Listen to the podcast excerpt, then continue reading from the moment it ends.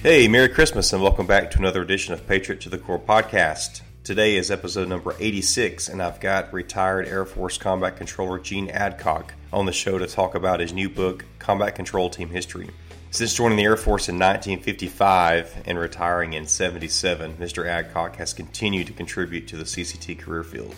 This book is just another example with its estimated 800 pages, a weight of 10 pounds, and about 12 inches by 12 inches. So it's a mammoth. Gene gives us a brief history of combat control dating back to its origins in World War II. Some of these operations will sound familiar to you uh, Operation Varsity, Operation Overlord, Carpetbaggers, all from World War II, and then the ill fated rescue attempt, codenamed Desert One, from the Iranian hostage crisis. It's probably safe to say that Air Force combat controllers have been part of all major conflicts where the U.S. has been involved. It's also probably safe to say that most of the time, very few people know that controllers are part of those missions, including the Philippines, Korea, Vietnam, Grenada, Panama, Haiti, Afghanistan, and Iraq. So I hope you enjoy. I really appreciate Gene coming on the show. Uh, we're trying to boost some pre-sales of his book. Anything that I or my family can do to help to support him, we want to do. So thank you. Hope you enjoy and have a great Christmas season. Okay, Gene, thank you for joining Patriot to the Core for the very first time. Uh, why don't you tell us about the book?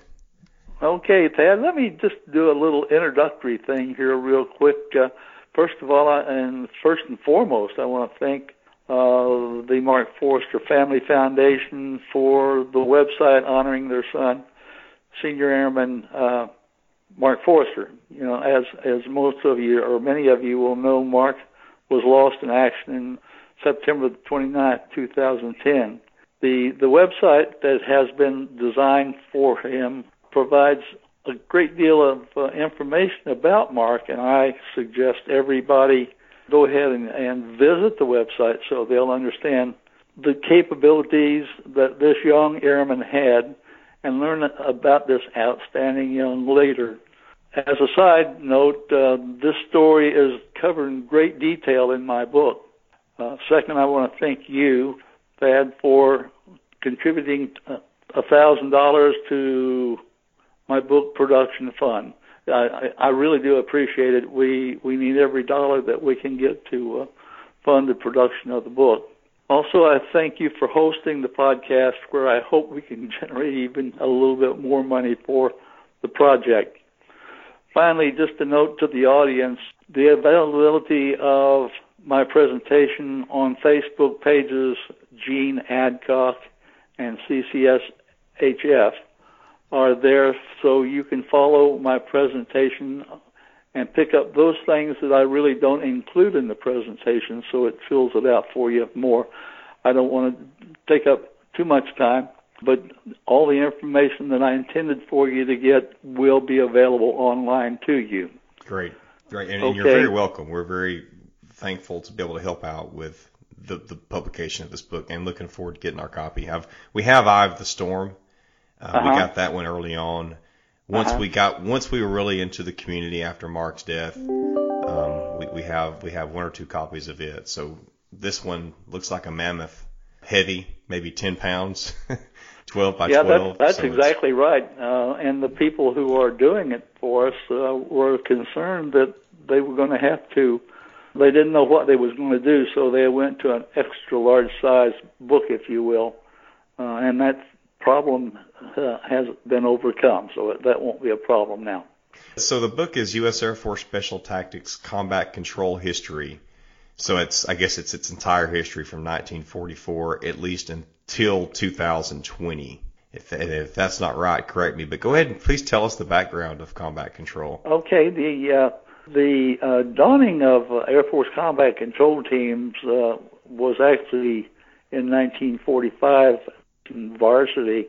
Varsity signaled the first airborne assault into Germany, and it was also the first employment of U.S. Army Air Force combat controllers in battle. There, the uh, Air Force's troop carrier commanders had grown weary of criticism from uh, Army airborne commanders and mission planners who had complained of poor airdrop performance in Normandy and Holland. So for the final push into Germany, the commanders elected to discontinue the use of Army Pathfinders and form their own forward operating command and control teams. They, and they call them combat control teams at that time. There's a lot of details in the book that I'm not going to cover right now, but I just want to give you a couple highlights on that. Uh, varsity execution was covered in the book Into the Valley by Colonel uh, Young, and uh, there was also a follow up to his book by John Warren, who did a report on the airborne operations in World War II, and together they kind of give you the the background, if you will, for combat control.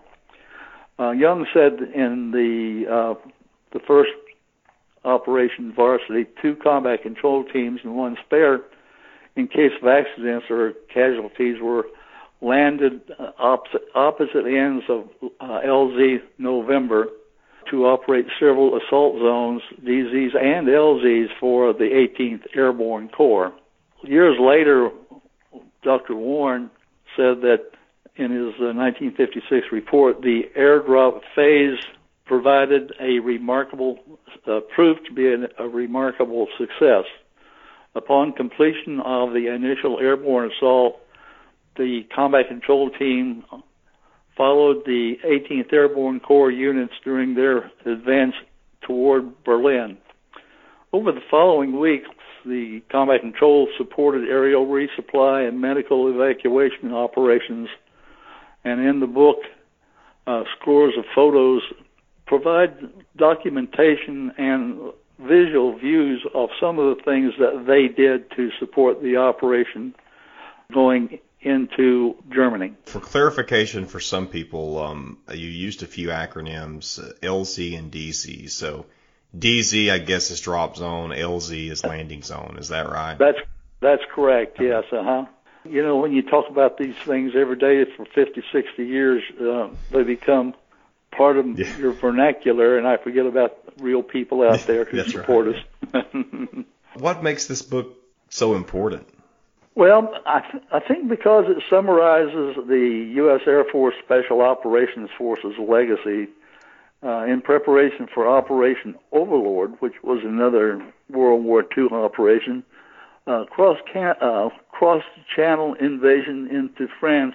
Small numbers of Special Operations Forces began infiltrating Europe in, as early as 1942. Eventually, the uh, special operators needed their own clandestine uh, air insertion capability.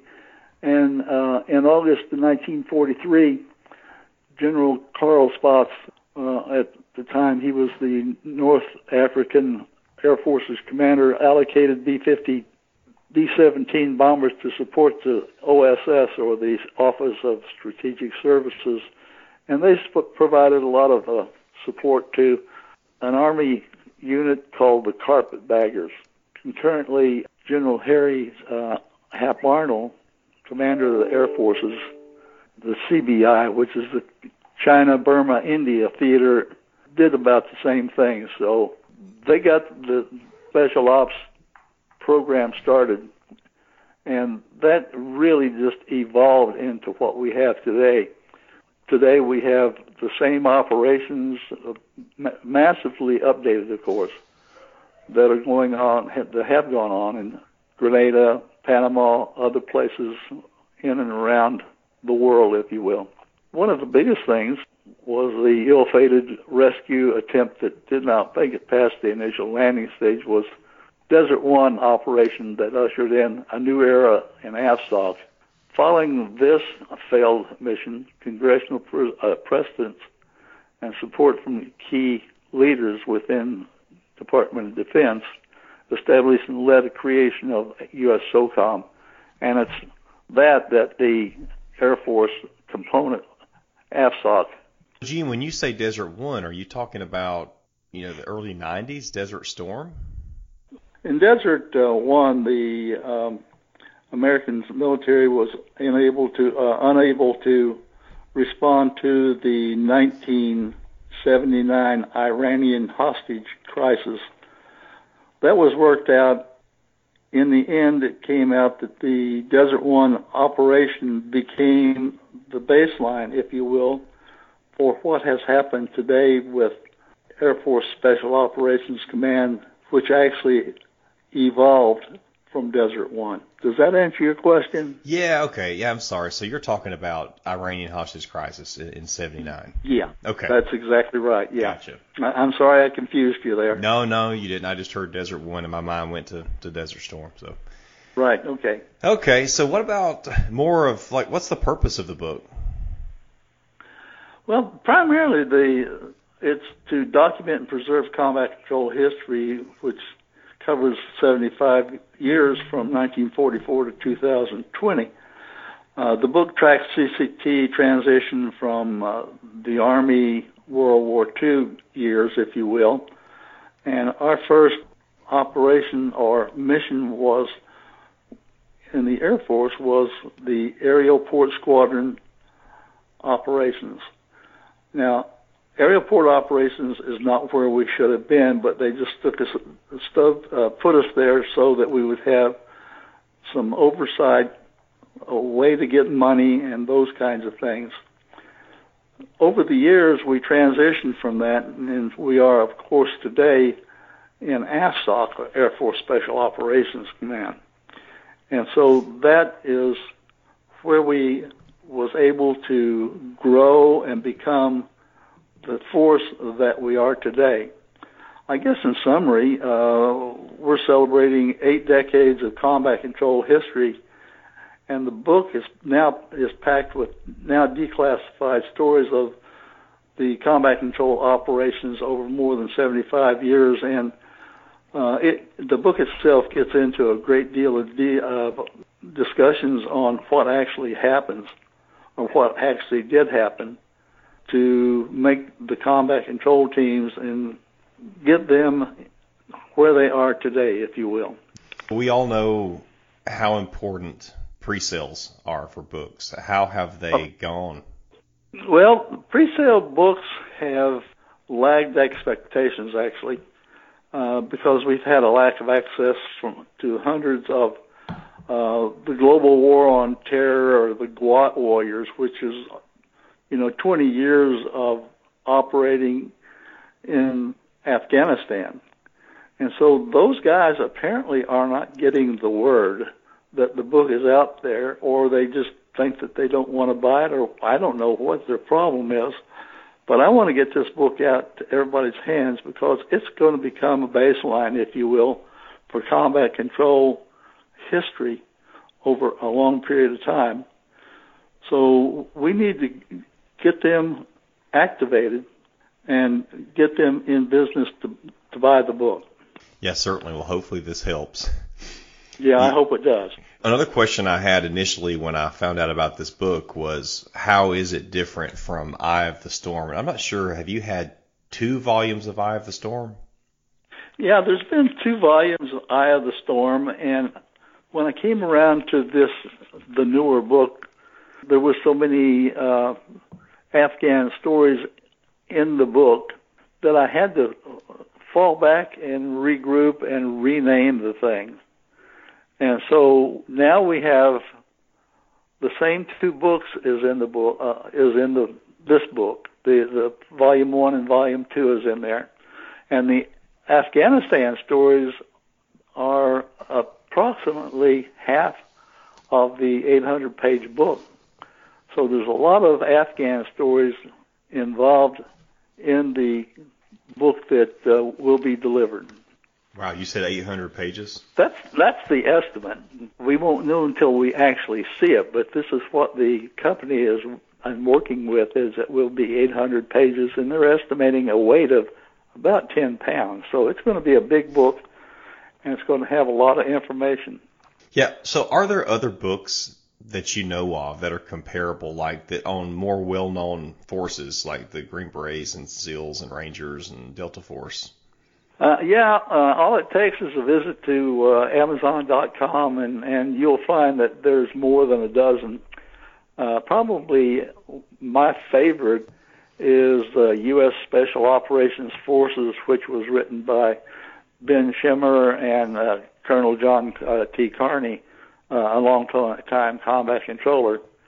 those books are available today today at rather deep discount prices. So if if you want to see and read a good book that is kind of like what I'm doing, uh, you can go on to Amazon.com and order one of those books. I, I ordered one recently for about five bucks, and it, it's a real bargain today. But back in the day when it was brand new, it was like my book. It was fairly expensive.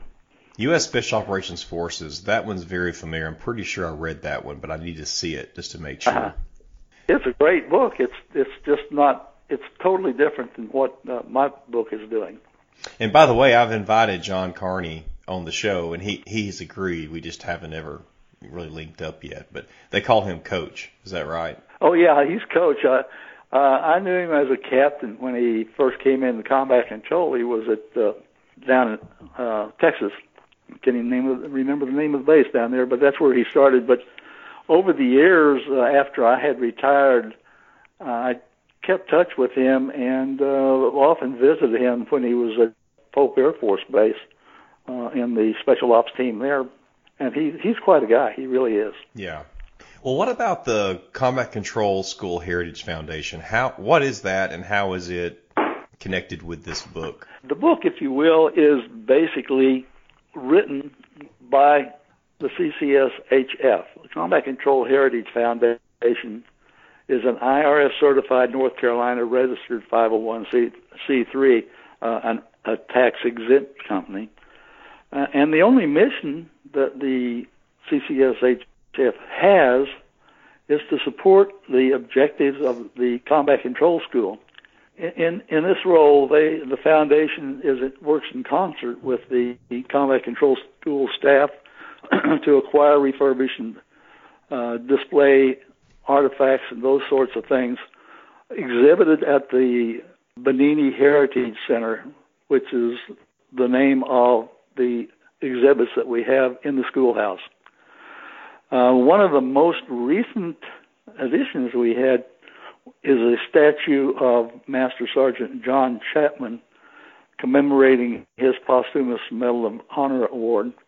My book has about, I'm estimating, 100 pages dedicated to the activities around John Chapman and his Medal of Honor award, plus all the follow on things that happened, the follow on issues that happened after uh, the initial award was made.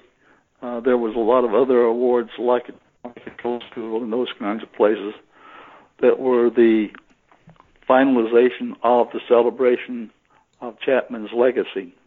Uh, the foundation key goals is to supplement the students' formal education by putting a human face on the CCT history, bolstering active duty morale, and supporting U.S. Air Force recruiting and retention goals for special operations, and special tactics operators. Did I confuse you on that? No, not at all. No, sir. okay. Gene, are there any? You've written several books. Are there any that you want to highlight here? Yeah, I've over the years I've provided a lot of input uh, to uh, the Air Commander Air Commando Journal. Uh, of course, the book that I was writing had tons of just small two and three page stories about combat controllers. So I've I've shuffled a lot of the stories onto the journal so that they could use them. And they, in, in their second edition, had three of my articles in in the second edition of their new book, if you will. Mm-hmm. Uh, probably my biggest uh, book that I've written was uh, actually under contract for a company in New York City, and it was uh, electro-optical surveillance. I was a long time uh, electro-optics uh, sales guy, and they were putting together a 12-volume library, for for lack of a better term. I provided the electro-optic uh, surveillance volume three, if you will, for the 12, uh, 12 encyclopedia set commissioned by the uh, CCS Security Source Library. And it turned out to be a 700 page book. So I'm accustomed to doing the big books. I've also written a lot of uh, other issues and uh, stories about a number of things, but I'm not going to dwell on those. They will be available online, so if you're really interested in that kind of detail, it'll I'll have it on, on the Facebook page. Yeah, and I'll have those listed too. What about maybe in to wrap it up, like some of your greatest accomplishments? Well, you know, I, I, I worked with combat control for years uh, after I retired, and I had worked with a tech sergeant by the name of Tony Tino. Uh, and he ended up down at Hurlburt, and he became a first lieutenant. So I was working some projects for him, and he was looking specifically at capabilities that would allow them to identify their forces through night vision goggles at long ranges. The most highly recognized combat identification device that people know today is the black and tan American flag. People think, I guess, that it's nothing more than a flag uh, to identify the people when they're wearing them, but they're actually infrared, uh, covert infrared reflective markers that can be detected by AC-130s and other equipped night vision capable operators, uh, of both on the ground and and in the air. And so uh, millions of these IR flags were sold uh, under the moniker Quick Fix Thermal Identification for the Gulf Wars. Historically, uh, America's combat fratricide, which is the death rate from friendly fire, has averaged 15% in all of its wars since World War One. As a result of the quick fix uh, success, the U.S. Army Program Manager for Combat Identification declared that the Gulf War fratricide rate to be less than 2%.